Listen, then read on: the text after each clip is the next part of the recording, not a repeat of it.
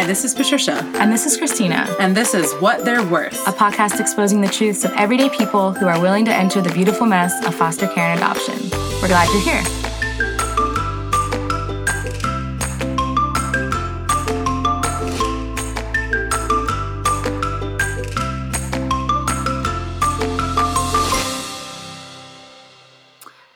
Everybody. Welcome to another episode of What They're Worth. And today we have with us a very special guest, as all of them are.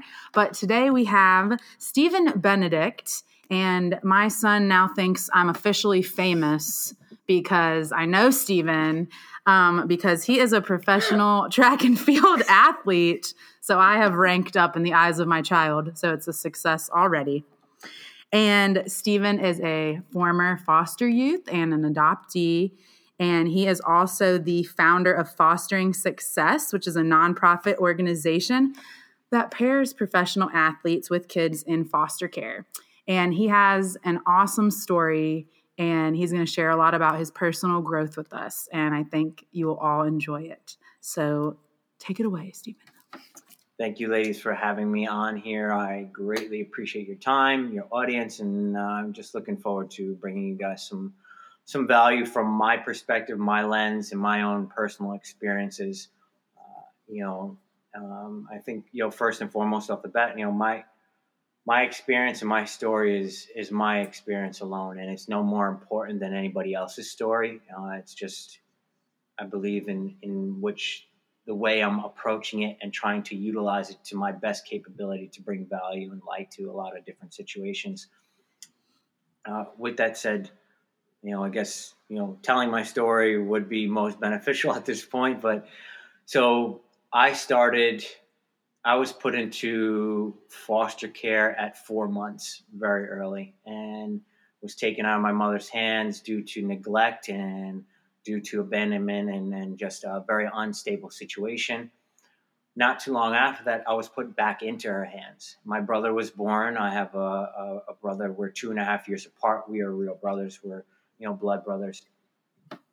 At that point, my mother was dating another guy, and he saw fit to pretty much lay his hands on us whenever was feasible for him and there was no protection from uh, for us at that point. You know, we were living in and out of motel rooms, um, very unstable situations, uh, and didn't know what the next day was going to bring. My grandparents had found out about that, and they tried to take us in for a short period of time. And, you know, with them being elderly, taking care of two toddlers at that age was not really feasible and was not really suitable or sustainable for them. So we our next best option was to go back into foster care. So we went back into foster care for like five years, moved up and down the East Coast um, from several different families until we landed in a semi permanent family for about three years, uh, which was in Randolph, New Jersey. We had two stepsisters and a stepbrother they were they were great for us. You know, they were really kind of the first taste of what family was. What really I knew, being in that space for such a, a longer period of time, knowing what wasn't uncertain. And I think in that in that specific time was my childhood was very accelerated in the sense I had to be a father figure for my brother and. Mm the only thing that mattered at that point was to have a roof over our head, uh, a warm bed to sleep in, and a hot meal to eat. You know, the essentials, you know, which I think that we look over a lot nowadays. Mm-hmm. Um, so those were the main things for us. And, you know, so I was very aware of my surroundings, grew up in that sense of, uh, of a very awareness and a very protective aspect of things. And obviously not a lot of trust to happen uh, when we were eight and six, we were blessed enough to be adopted by two great individuals. My mother was a school teacher. She taught second grade, most powerful and influential woman that I knew across the board. You know, she just had her hands in everything, not only in our lives, but the lives of children that she just impacted still are showing up in my life today. You know, um, she taught English was her her area of expertise. She taught English to exchange students, but also you know obviously the the public school aspect. But you know she had students from over in Japan, has great relationships with them. And they still come back to me. Like I'm still getting emails from and people finding me on Facebook now saying, um, "Are you Donna Benedict's son?" Uh, you know, she did this and this for me, and you know, showing me pictures of her. So that just shows the level of impact that she had for them, and uh, really just resonates with the person she was and the woman she was. Not to mention all the things that she was involved in our lives. You know, she pretty much ruled the family with an iron fist. I like to say all the time, and oh, she was. You know, she they exposed us to everything under the sun, from music to education to sports, um, you know, to art and then uh, my father was pretty much, you know, he was the, I say that he was the joy of our life. You know, he was that aspect. You know, my mother was very the due diligence and the, and the structure and the, and the work ethic. And my father, he was ex Vietnam, fought in the Vietnam War for, um, as a Marine, and then moved on to work um, for Merrill Lynch on the New York Stock Exchange.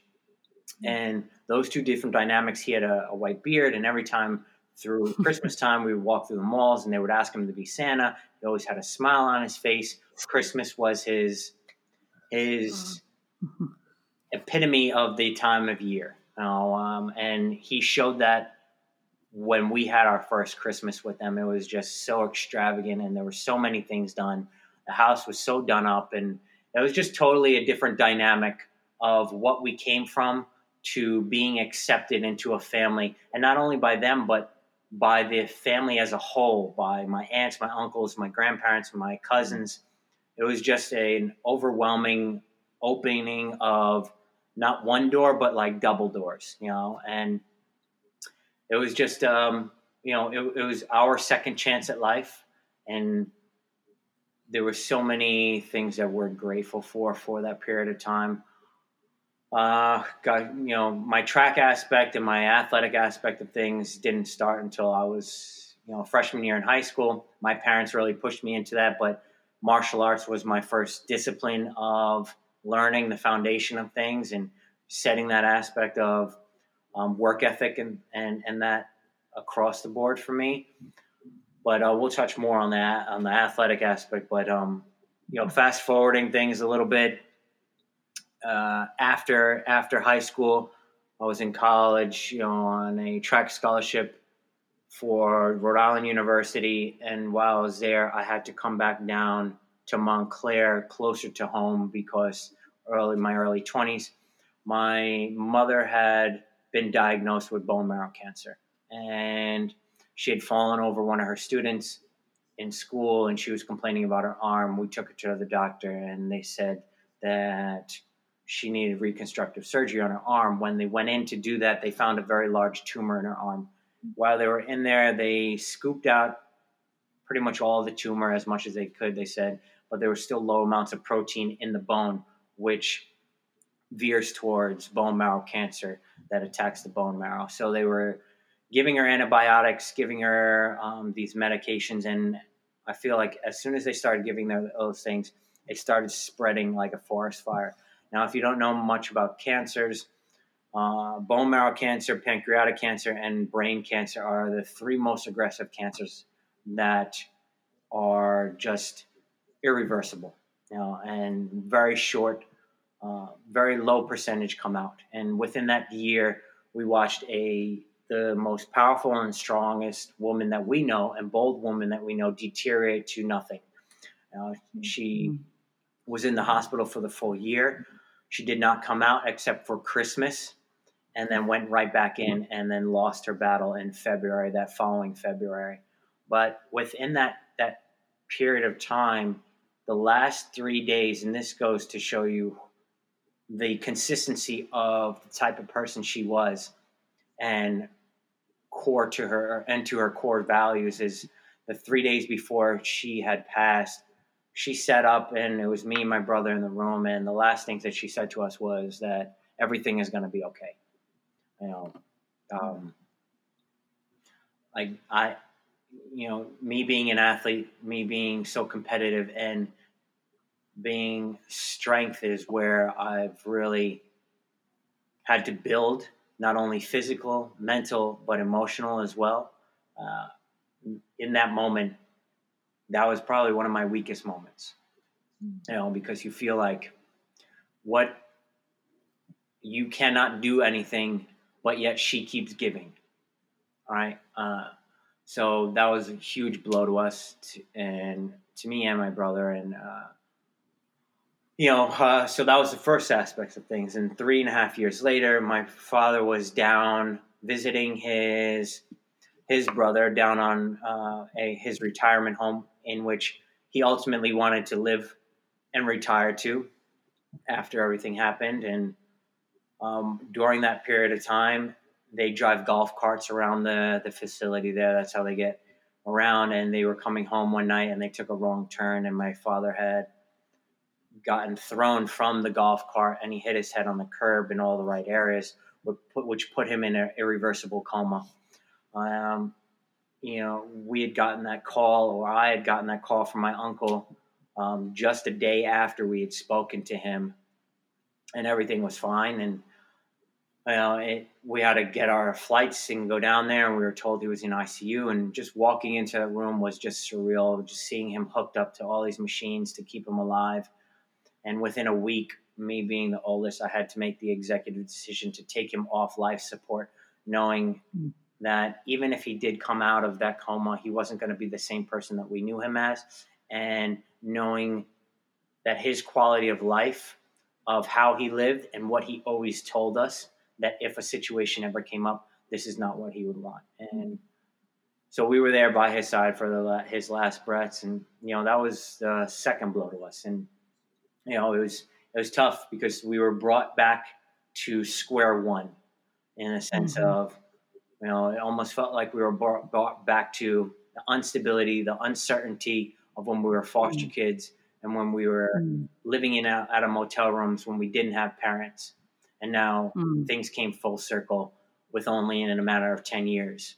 Um, you know, so post that, there was a lot of things thrown at us that took a toll on our relationship, mine and my brother's relationship. Things like mortgages thrown at us, and and uh, arrange funeral arrangements, and all these things that were just so abrupt and so on. We were not prepared for, and that not only took a toll on our relationship, but then also led me down a road that kind of split my personality and split my these two lives developed in which I was living this elite athlete life and having the gall and the and the audacity to show up at practice every morning to train at a high capacity, but then also living this other life, going out with the wrong people, being in the wrong arenas and in the wrong atmospheres where there was alcohol abuse and, and, and drug abuse going on, which just was just two hmm. two two roads that were ultimately going to collide in a catastrophe.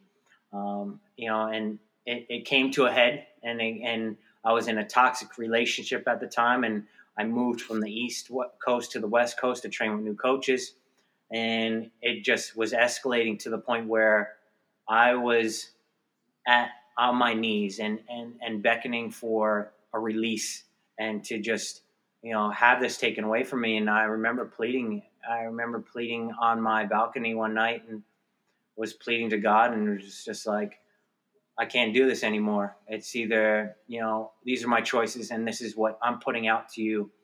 Either you take this from me and hmm. take all these elements that are just so destructive and, and causing me and causing me like internal death, or you just take me home because I, I don't have anything left to be here with, and you know, and I don't I don't have the drive and I don't have the the passion to do anything left. And since that day, you know, in that in that moment, I was looking up at the sky. It was like late at night, and I saw two shooting stars. And I know it sounds hmm. very fairy child fairy tale ish like, but after that day, everything changed for me, and I didn't you know, I didn't look back at that life. You know, I never went down that road again, uh, drinking like that, or you know, even touching or having the and an eagerness to go near drugs or anything like that. And things just kind of kept rolling and, and, and kind of kept excelling from there. And, you know, I was getting things back on track and um, just finding out more about who I was as a, as a, as not only a foster child, things and things that I had to work on and work through, but also being able to grow into a man and a leader in which I can honor my parents.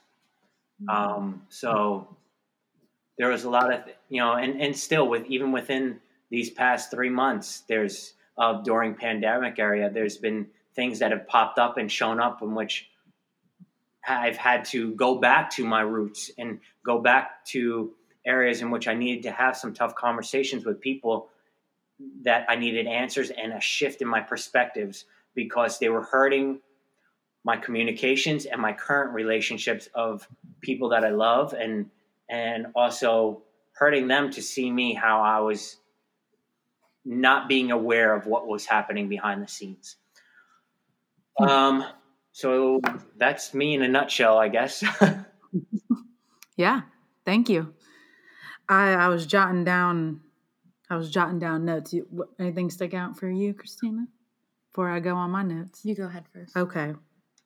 Well, the first thing that I that stuck out to me, and you're really going to kind of talk about this, um, especially as being a male adoptee, but we talk a lot about attachment, right, and bonding.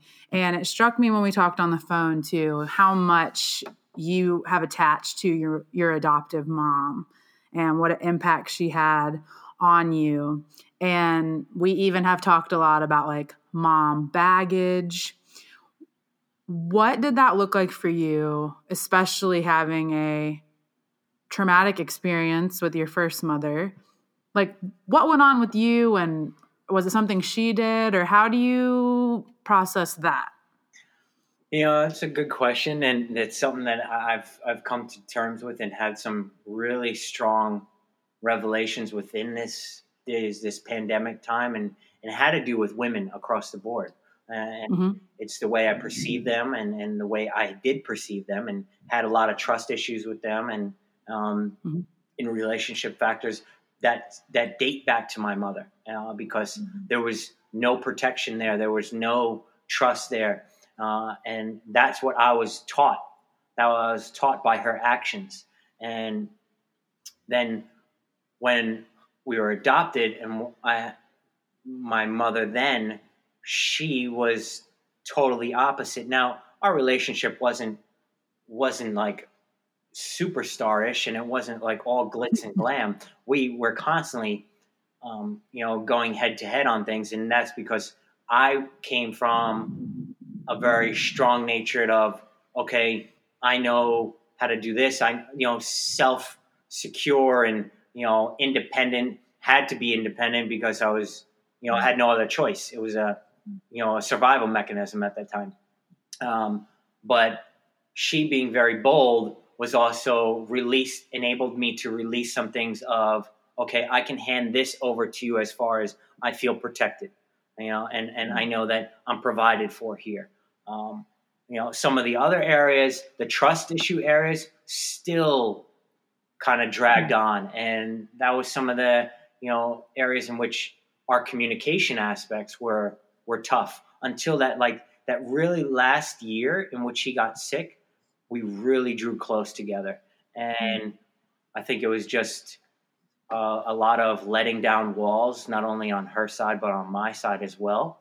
Um, and i think the biggest shift in which i've had thus far in which my perspective has totally shifted of deeming women and and my relationship with them was one is my my most recent relationship which you know I love her to death but you know our our communication had fallen backwards mostly because of my own my own lacking and my own aspect of things because I was not dealing with some of the areas in which I was still feeling things from my foster child and my and, and those areas and my emotions that were still driving up that would rise up in the way I communicate, whether it be defensive, um, um, my tone would be louder, that were not perceived and that did not look like what love looks like, right? And mm. the thing that shifted that is that once we had a little bit of a separation, I found out I I was like, okay, I need to take care of this stuff because now it's affecting the people that I love the most and my intimate relationship. So one thing I had to do that I really didn't want to do at all and was like fighting tooth and nail on was I had to call back some of my old relationships. Um. One, I needed some answers from my mother, my birth mother, and to find out that unfortunately she had also passed from cancer when I reached out. Mm-hmm. That was also too late for me to to reach out back to her, and that had to do with ego, uh, and which is a huge male problem. Um, you know, so the next best thing I was trying to reach out to my grandmother, who I had connections with, found out she had passed away as well, and then my uncle. Finally, I found him on Facebook. He let me know what was going on, and then let me know that I had a half brother that mm. she had had with another with another guy. I did not want to call this kid um, at all. I did not want to talk to him. I did not want to open up that door, and I left it for a while up until this point. And then I was like, okay, now it's time. I need to handle this stuff not only for me, but I need to handle it for my relationships. Um, hmm. so I got the the gall to give him a call and you know, we had a long conversation and he told me a lot about his relationship with my birth mother and which surprised me because it was totally opposite of what my experience was.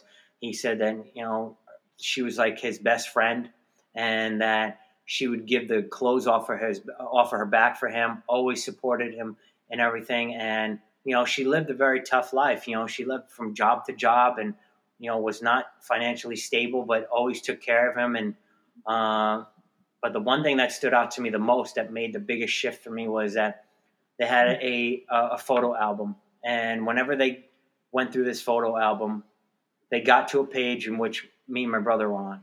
And they stayed on that page the longest.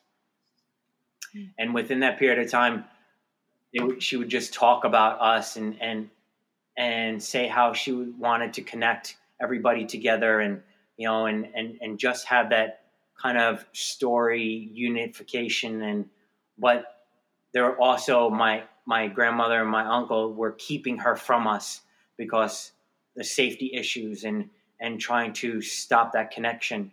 So in that moment i was so taken back as like i had this perception of like she didn't care. The last time i saw her the conversation was when i was 10 years old. And there was just so much like wow, I like I had I had the story wrong, right? And I think we do that a lot is that we see things through our our our narrow lenses of what the situation in our immediate situation looks like, but we don't get to see what the bigger picture looks like and what's going on behind the scenes. And there's a perfect example of that. And from yeah. from that day on, it was just like, you know, I had it wrong, and and like you know, it relieved a lot of things for me in the way I perceive things, in the way I, you know, speak and communicate. And, um, you know, I hope in some way, shape, or form that some of the hurt that I've caused, it's not too late to re, to to undo. But um, you know, that's that's the biggest situation. That was the biggest uh, perspective shift for me, and as far as uh, my perception and my mm-hmm. communication towards women. Was um, that hard for you to hear from your half brother, your brother, or did you feel more relief, or maybe a mix? No, it was it was hard. It was hard because it it it gave me it put me in a place of one. It, it definitely humbled my my thoughts and it humbled my heart, you know. But it also put me in a place of of perspectiveness of not only of mostly in a time perspective is that I feel like you know, that we have these things that we want to work through and we know we need to work through them and we're like, oh, I'll get to them tomorrow.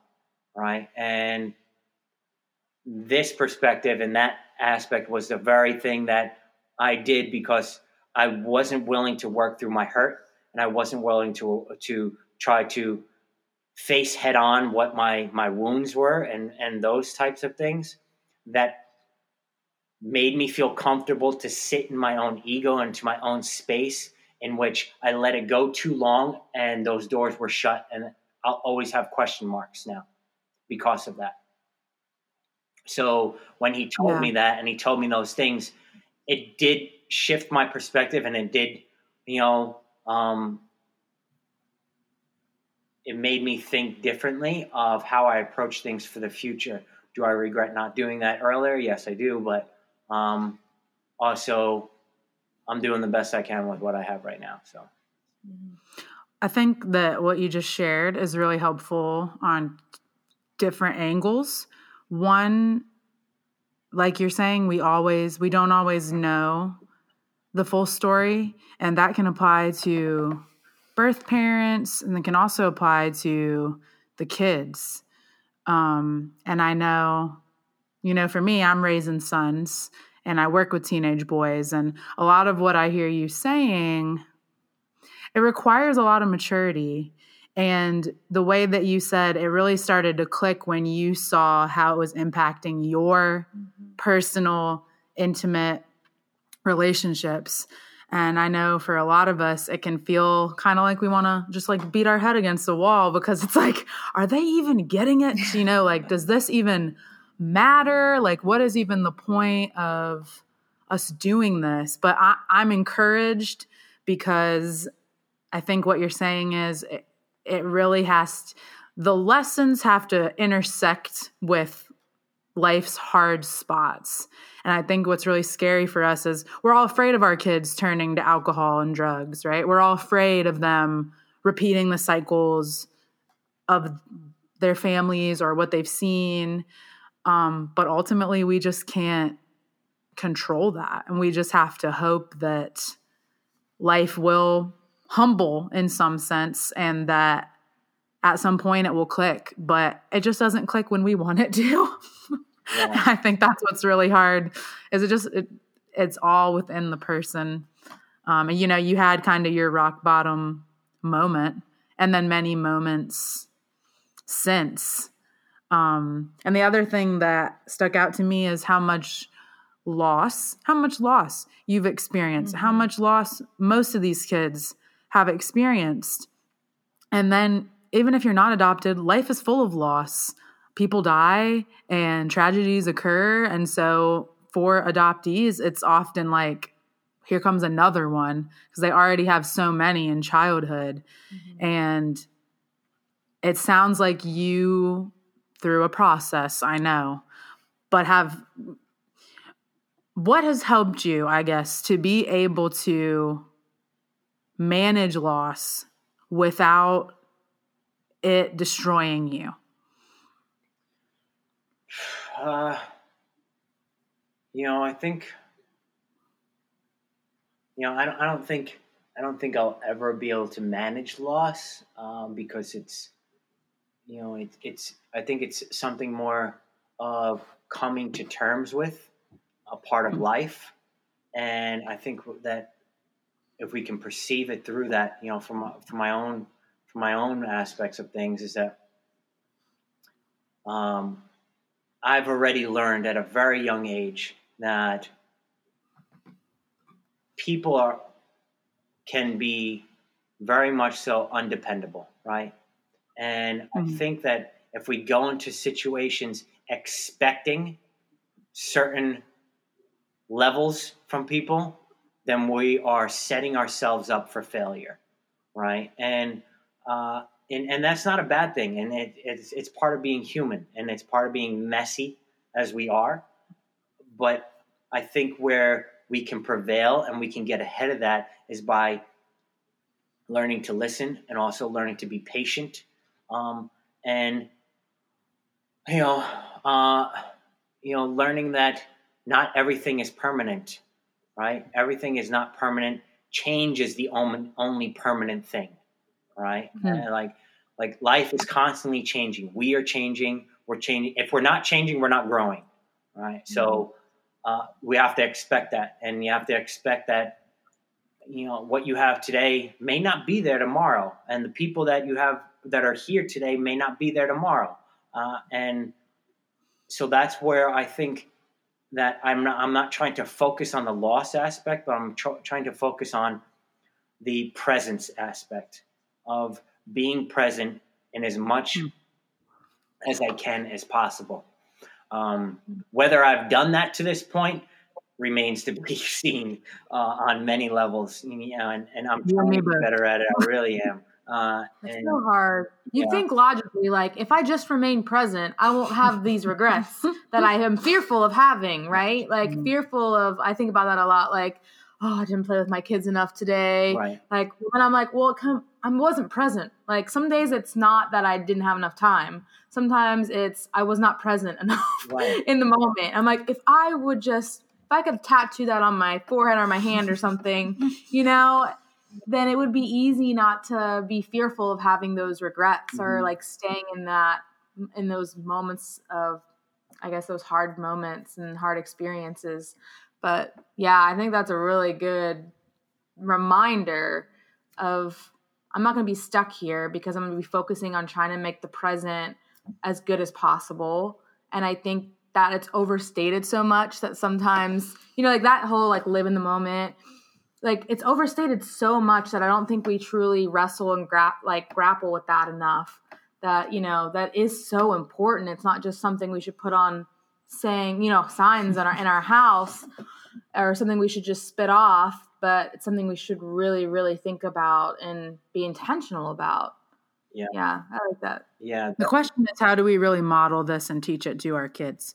I, I think that's the tough, the t- especially kids that are coming to us with, you know, we talk about backpacks Mhm. or, you know, they're weighed down by their past.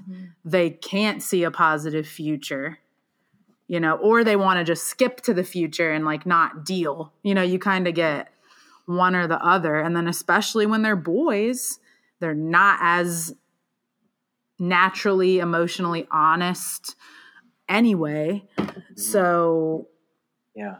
I know you and I talked about this on the phone, but Yeah. what do you think our boys in these situations need? What can we do to help them? definitely without a doubt for the for the boys side of things our males our males need to step up you know and and it's Mm. just a matter of stepping into that space in which we're built for you know. We are it is our god-given inherent to be protectors providers you know um you know and just leaders. And that doesn't Mhm. mean that's not only outside in the business world and the corporate world. That means first and foremost within the home and then within the household you know and that means you know being able to portray and have a good relationship with our with our spouses and our females you know that's first and foremost because our kids are always watching right? And they Mhm. they need the examples. They need the examples and we teach them by learning. Well, well we teach them by our actions not by the things that we say so much you know because it goes in one ear and out the other half the time anyway right? But i know for myself as a child i was super observant of, of what was going on around me and whether i was living in a motel room with my my mother and her boyfriend which was super abusive and super toxic and just that was that was what I was watching. That was my TV, right? Mm-hmm. That was what was on on show for today. That was the episode I was watching. What battle was going to happen? How was that going to spill over onto me? And sure enough, did it? Yes, it. It's it's shown up in plenty of my relationships with toxic relationships, abuse, and you know, and the way in which I've spoken, and the way the tone in which I've spoken. So those are direct correlations, and we need to be aware of that. And we don't think of that because one, we're like, you know, we're in the house and we're in the household, and then something triggers us, and we're talking, and things get heated emotionally, but yet we're so focused on, like I know for for males, and, for, and, and what has been my past is, for, especially coming as an athlete, it's like I'm in competition mode, right? So mm-hmm. I go into it and I'm like, okay, now I'm being challenged and I need to win this, right? I need to win this battle.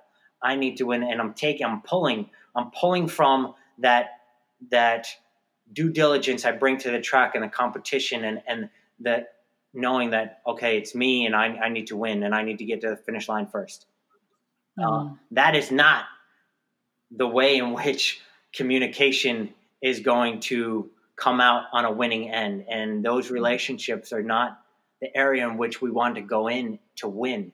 You know, our well, it's that self protection that goes right. back to that yeah. the self protection and a lack of personal safety, right? Because I'm not safe with you.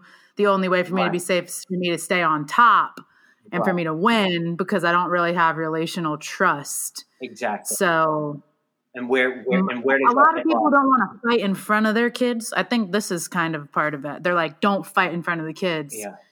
But really, I think we, I'm not saying have your full on, like di- every dish, yeah. every detail your kid should know. But I think there is a spot for the kids to see yeah. disagreements. Right. And like, you know what? I can honor and respect you, even though I disagree with your perspective. Mm. Um, like you're saying, putting a new channel on for them to see. Right. Because, I mean, I think a lot of kids are adopted into safe homes, but they don't see, they don't necessarily see healthy conflict. So they're just like, oh, I guess these people don't fight. So they don't really learn right. healthy fighting. They just, all they have for fighting is what they saw. And then it's kind of like static, you know? It's not, there's not anything bad on the TV, but there's not necessarily a new model. Right. Well, I think, I think in those situations, there's, there's a, a lack of role playing, right? Like there's, yeah. um, because if there's, if there's two people that are having their roles, especially if the male plays his role as leader, protector, provider, and the male, the female is playing her role as you know um, supporter and nurturer and everything within the house. Those are going to have they're going to have natural differences and they're going to have conflict. So that means that if there's a constant monotone of everything, that means that there's there's no there's no leadership being involved. You know, nobody's stepping up to, to, to the plate to say, hey, I don't think this is going to benefit us, or I don't think this is the way in which we should do this. Um, mm-hmm. And that right there is, is is a unique perspective to take, and that there's no problem with having conflict or not even conflict, but like you know, we kind of say is like sparring, right? You know, mm-hmm. sparring between you know male and female couple, but the foundation in which that needs to be remained is that the connection factor, right? You need to stay connected. If we aren't staying connected, then that's where that's where the problems happen. And that's where we go into it and where that's where you know i've tried to you know really adjust my aspect is like hey to know that before we go into this like i love you and that uh you know at any point in which my tone doesn't sound like a loving manner please let me know And we will back off and break off and come back to this to a point in which it can be resolved in a loving manner because that all that stuff bleeds over into communication skills mm-hmm. for the kids and they're watching that yeah. nonstop if you think they're not then you are mm-hmm. ridiculously wrong yeah i think also what i thought of when you talked about males just setting an example is and needing to step up is we need other males who don't particularly feel led to foster care and adoption to also step up right. and play some of those roles just because we know just even with biological children, like as they grow, they're not always going to confide in their parents. Mm-hmm. They're more than likely not going to um, on the really important stuff. So I think it's important for, you know, they always say it takes a village, and you don't really know that for sure until, you know, you become a parent or you've been through something traumatic and you reflect back on everybody who was there for you. I think it's just as important for other people in your community and your life to also step up and realize um, even though they might not have signed up for it you know just the role that they play in young men's lives especially and and just mentorship um, within our community of course of course uh, without a doubt and that, that that's just the exposure factor of things and, and that's mm-hmm. not only that's not only for the kids but that's for the males in the family as well Mm-hmm. You need they need a good group of men around them, you know, because mm-hmm. you know they need the different perspectives. They need that time, like iron sharpens iron, right? You know, so mm-hmm. they need to get into those groups. I was lacking that. I was lacking that, and that was brought out to me by a female. So, and I was just like, "What are you talking about?" You know, and and like I've been always so independent, did not want to like yeah. like I'm always thinking of like, and if I go into a relationship, especially if I go into, you know, I start talking to a male or or I'm always looking at it as a, as a business opportunity, right? And I'm mm-hmm. always like, what do they want from me? What can I give them? You know, or what can I get from them? Instead of mm-hmm. just being like, hey, I don't want anything from you. Let's just chat. Let's just talk. Um, let me know how life is. I want to know what your beliefs are. I want to know this and that. Your foundation and like that has opened up a whole new era for me mm-hmm. and a whole new area in which I've found like I've been the voice for a lot of men's groups now coming out and like and it's it's funny how that just so accelerated and it shifted by just like my story and everything and the way I've spoken and then also hearing other guys speak on their relationships and their their stories and what they might be going through and you know we, we walk in this we walk in this pattern and this path in which we feel like we're walking alone for so long and then we get in contact with these people and they're like wow they're just like me they're just mm-hmm. like me they're going through the same things but different time periods mm-hmm. Mm-hmm. how do you feel like sports mm. helped or hurt your growth or probably, probably i'm guessing both in healthy masculinity and identity. Talk about that a little bit.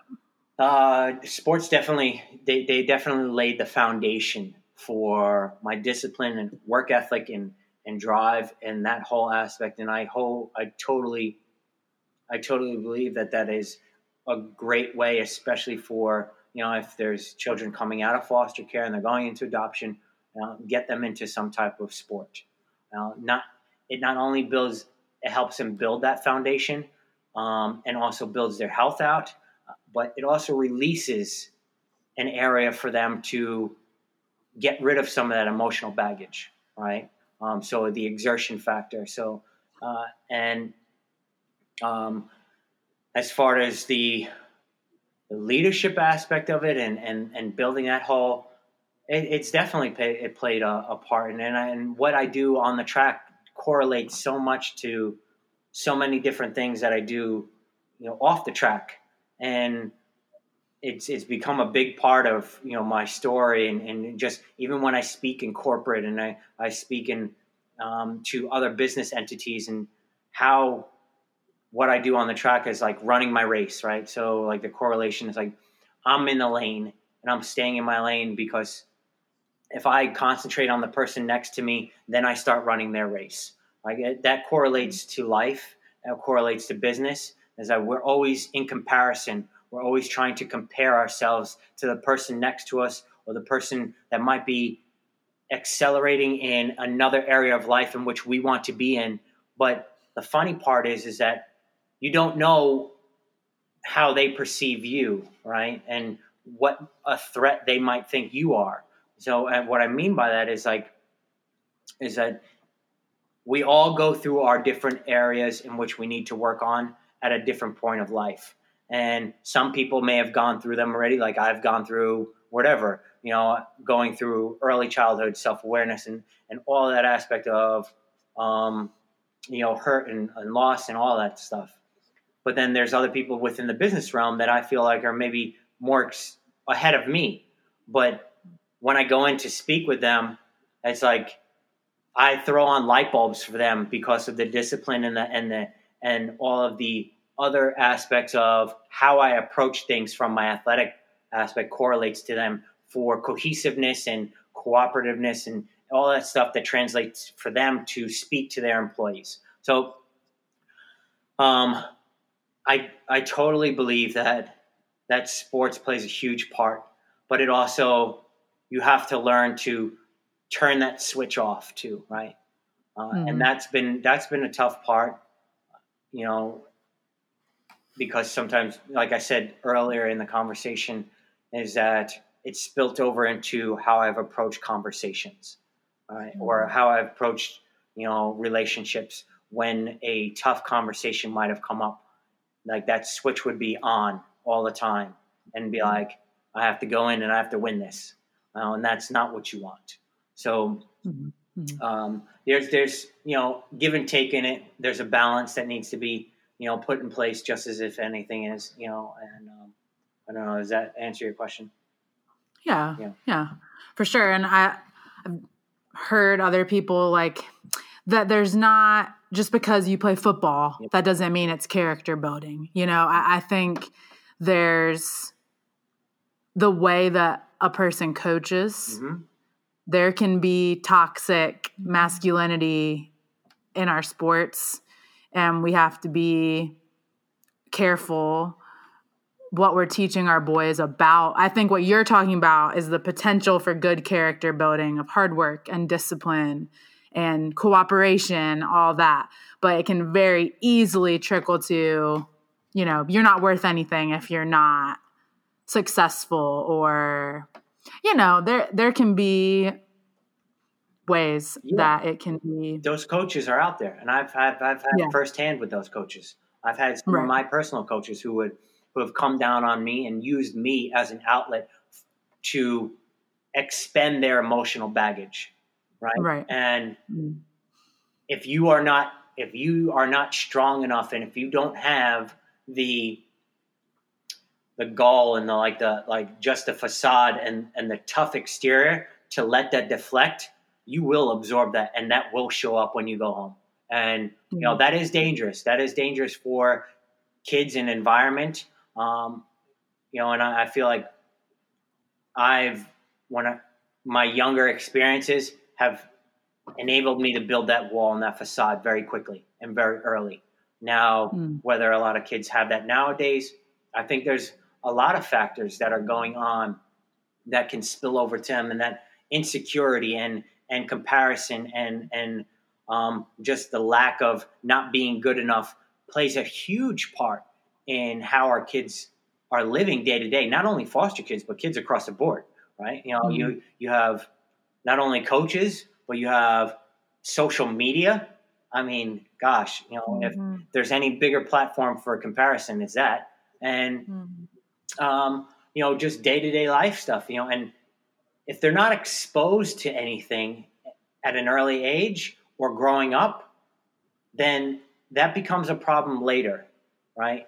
you know it's it just becomes like like if you haven't traveled the world then how can you expect to not be able to see how big if you're living in one city for the rest of your life that's your environment and that's what your mind frame is and that's where you have encapsulated yourself and you are living in that bubble meanwhile there is a whole other perspective a whole nother exposure of of way of life out there um, so i think it's those factors in which we need to not only have the conversations at home, but also expose our kids to situations in which mm-hmm. they will be able to develop those skills on their own, but also guided. Mm-hmm. Yeah. I had an experience with one of my sons when he tried tackle football for mm. the first time. And he thought he was going to die inside of his helmet because he had never been so hot and he never had worn all that. And he was refusing to practice. He just sat on the bench and wouldn't wouldn't move. And the coach, you know, you guys can't see me on the podcast, but you know, I'm I'm young and my skin doesn't match my child's, and so I probably look more like his sister. And so the coach looking at me like, okay, you had to be like 12 when you had this child, you know. And he makes a comment basically like, my mom, if I did that, my mom would have grabbed me by the ear and basically used physical intervention. And there's no way I'd be sitting on that bench, you know? Um, and I was kind of embarrassed, of course, and I didn't really answer him. But later, that's the type of stuff I think sometimes that thinking that a one size fits all approach or like or telling my kid like you're just gonna have to run laps my kid's gonna be like i'm not running i'm not gonna move because he he's not motivated for him it's a fear like a fear of failure to where i'm just gonna shut down and so you need people in sports who instead of just going straight to punishment can see that maybe there's something else going on. And luckily this coach turned it around. That's not the end of the story. Thankfully i think he picked up that there was more going on in the situation. Mm-hmm. um, and he got the other kids to be like a buddy system with my son and they would they stayed and ran the laps with him and that was a lot more helpful and got him engaged rather than just kind of singling out mm-hmm. and yelling and lecturing and so as we're running a little short on time here yeah. last thing um briefly talk about your nonprofit a little bit mm-hmm. and uh, you know what if we have any anybody on here who's struggling because yeah. you you gave a nice good ted talk at the end of our phone call about yeah. give me your motivational speech yeah yeah uh, well fostering success is i like to say a, a groundbreaking type of organization that is being built and what i mean by that is that i've been to so many charity dinners and that i feel at one point in the in the event you know you're going to be asked for money and I feel like that mm. puts a damper on the essence of what the cause is. And then you always have that kind of competition feel of they're going to give more money than me and whatever, how much do I give? And that whole aspect. So I really wanted to take that out, but I really wanted to inject a tangible piece within this that people know that when they donate or when they are involved in this this organization, they know that they are impacting significant lives. And that's where there's three entities to it. First, there's the 30 page documentary book. It's a huge book. It's all based on the pictures, and that's where I pair athletes and celebrities together with foster kids, and we document their day together. It's all about the essence of the pictures, the color, the emotions that they, evoke, and just really establishing those bonds between the athlete and and the child, giving them the outlet. Also, giving the athletes knowing that what they are doing is is being looked at. They're always under the microscope, and they need to be role models and leaders. And this mm-hmm. puts them in that mind frame and saying, "Hey, yes, I I I do need to know that, and I do need to know that kids are watching." Um, mm-hmm. That's first and foremost. For that, that'll be sold mm-hmm. nationwide, um, which I can't wait for that to come out as soon as Yay. the whole COVID thing gets resolved. We can finish shooting the book. Uh, second, let us know. Yeah, we'll definitely share. Yeah, I'll, de- I'll definitely send you guys a copy so you guys have it. It'll be a good talking piece, mm-hmm. which I think will be great for everybody. But uh, secondly, there will be a gala in which you know sponsors will be involved. Everybody will be there from from the book, and uh, there will there won't be any silent auction or anything like that. People are more than welcome to give, but give from a place of authenticity and organicness. You know, mm-hmm. so they give on their own reconnaissance, whatever they want. Uh, and then ultimately down the road, you know, ultimately what I want to do is, you know, which I've been pushing into Congress to to really have some those conversations as far as bills being changed and things like that. But ultimately, I want to have a a communal foster home built, and there may be a couple of them across the nation if I get the right funding and everything as well. But what I mean by community, a co-op living where there's several different foster families in their own units within one building but the community aspect is where you know one one family may cook one night, the other family may cook another night. They all meet hmm. at the dining room table. All the kids have exposure to each other, so that this enables them to know that when they go to school, that the kids that are there, they're going home to their homes, and they feel like that's family. They have families. They come home, and it's a trend, a seamless transition that they know that they have a big family waiting at home as well. Uh, so that is a new one. Yeah, yeah. I haven't heard that before. That's kind of cool. Yeah, yeah, I think, yeah, and it'll it'll only help out the foster families to support one another with you know that's that's like in house, really almost like in house daycare for them. Or if they need, you know, if one of the families needs to go to work, there's several other families in there which they can go mm-hmm. play with their, the, the other kids and, and, be involved in the other kids' families and stuff like that. So I think there are, there's a lot of opportunity there and it, it'll fill a lot of voids for support within the family home. So, is your biggest need right now donations for that, or are there other things? Not as people of yet. can? That will come. That will come. Yes, Okay. and and that platform will be more than open to accepting wherever across the board. But right now is I really want to get this book op- book done and Okay. establishing the board and stuff like that for it. So that'll happen within this month. You're still in the early stages. Yeah, I mean now. the the whole aspect of things has already been built. You know, it's just um now it's kind of getting the right people that that I feel Mm-hmm. are in line with the vision. Right. okay. Yeah. Cool. Well, that is super Yeah. cool. Yeah. I thank you for being so honest in like your good times and your bad times and your struggles as a male um, coming out of foster care and adoption. We don't hear that rarely at all. But I mean, even just for males in general, whether they were adopted or not.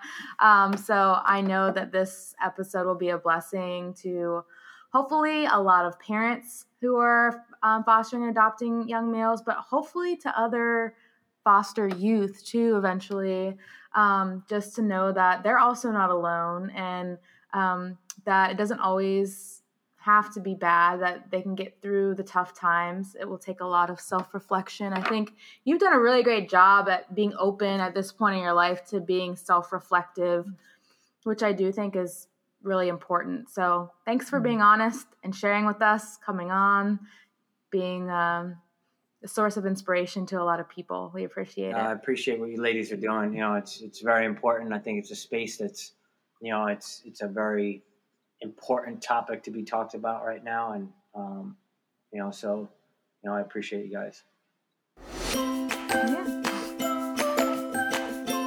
If you like today's episode or any of our episodes, we'd really appreciate a kind review on Apple Podcasts or just to share with your friends who you think might be interested in hearing the stories that are told.